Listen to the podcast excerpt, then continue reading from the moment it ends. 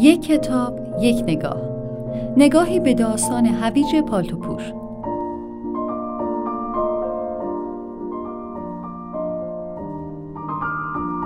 خیالی به قامت خورشید.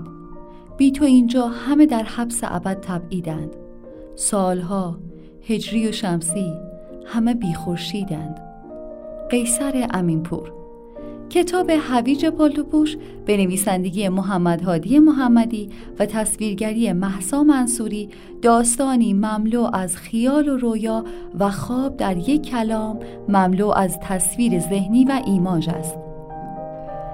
در و داستان می‌خوانیم. خورشید بود خواب و خرگوش. در همین ابتدا یک پرسش ذهن را میگزد. چرا این جمله به این صورت که خورشید بود و خواب و خرگوش نگارش نشده است؟ دلیل را باید در طرح داستان جستجو کرد. داستان هویج پالتوپوش طرحی چرخشی دارد که محور آن خورشید است. چندان که با خورشید آغاز می شود و به خورشید خاتمه می یابد. بنابراین خورشید هم ارز خواب و خرگوش نیست. خورشید در این داستان یک اشل و یک معیار است برای خیال ورزی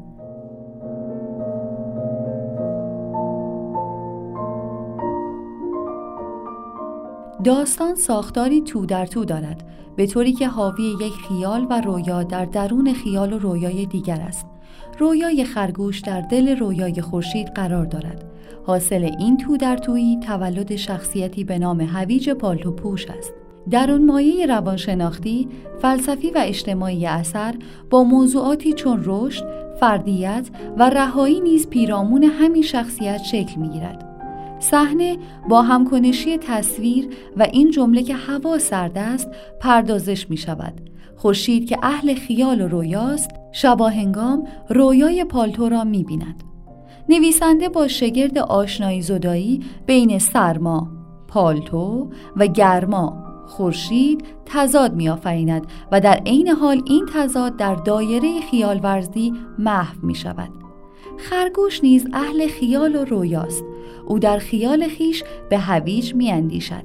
رویای خرگوش و هویج در تلاقی نگاه این دو به یکدیگر ادغام می شوند. در نتیجه ادغام این دو رویا یا خیال خرگوش پالتوپوش مترسک مزرعی هویج می شود این بار نیز شگرد آشنایی زدایی با رگه ای از تنز خود را نشان می دهد خرگوشی که غذای مورد علاقش هویج است بدل به نگهبان مزرعه هویج می شود این تضاد نیز در دایره رویا و خیال از بین می رود تا شخصیت داستانی هویج پالتوپوش متولد می شود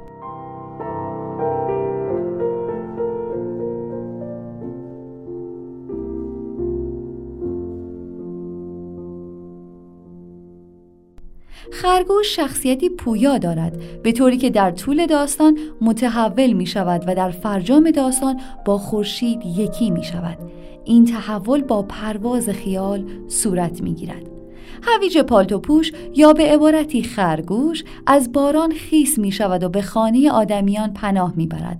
او در این خانه کتاب می خاند. کتابخانی را می توان نشانه دال بر رشد و تحول آتی او دانست. خرگوش برای مراقبت از رویای شیرین خود در برابر سرماخوردگی به یاد قرص خورشید در دریا میافتد. ترکیب قرص خورشید در دریا حامل یک تصویر ذهنی بسیار غنی است.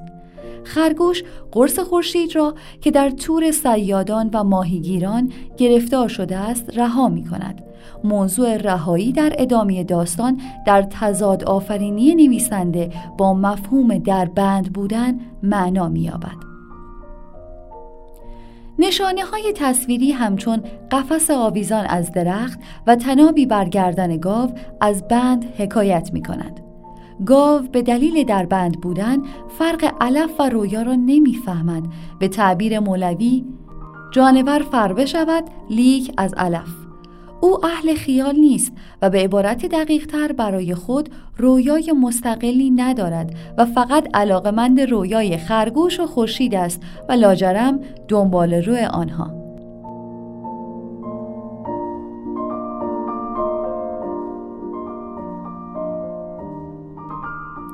در رویای ادغام شده خورشید و خرگوش نشانه های تصویری پارو و قایق در خدمت درون مایه روانشناختی داستان و موضوع رشد قرار می گیرند.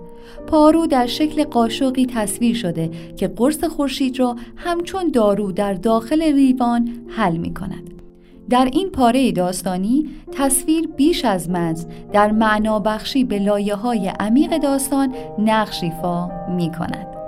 خرگوش به کمک قرص خورشید تفکر از سرما رهایی مییابد به واسطه این رهایی رویا وسعت می‌گیرد و هویج پالتوپوش در یک مدار وجودی بالاتر بدل به شاهزاده پالتوپوش می شود و به گواه تصویر چشم در چشم خورشید می نشیند.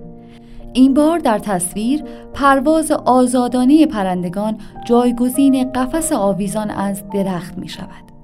رویا باز هم وسعت می گیرد تا روند فردیت هویج پالتوپوش کامل شود. چندان که می خوانیم، هویج پالتوپوش خواب را برای خودش می خواست.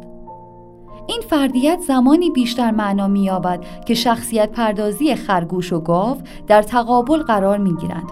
گاو نمی‌تواند پا به پای هویج پالتوپوش پیش بیاید چرا که برای خود رویا و خیالی مستقل ندارد برخلاف هویج پالتوپوش که خیالی به قامت خورشید دارد مایه رشد و استقلال و رها بودن او همین خیال است.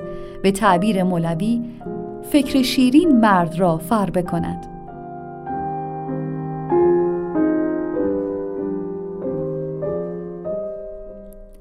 نویسنده یاشار هدایی. گوینده سفدا هیدری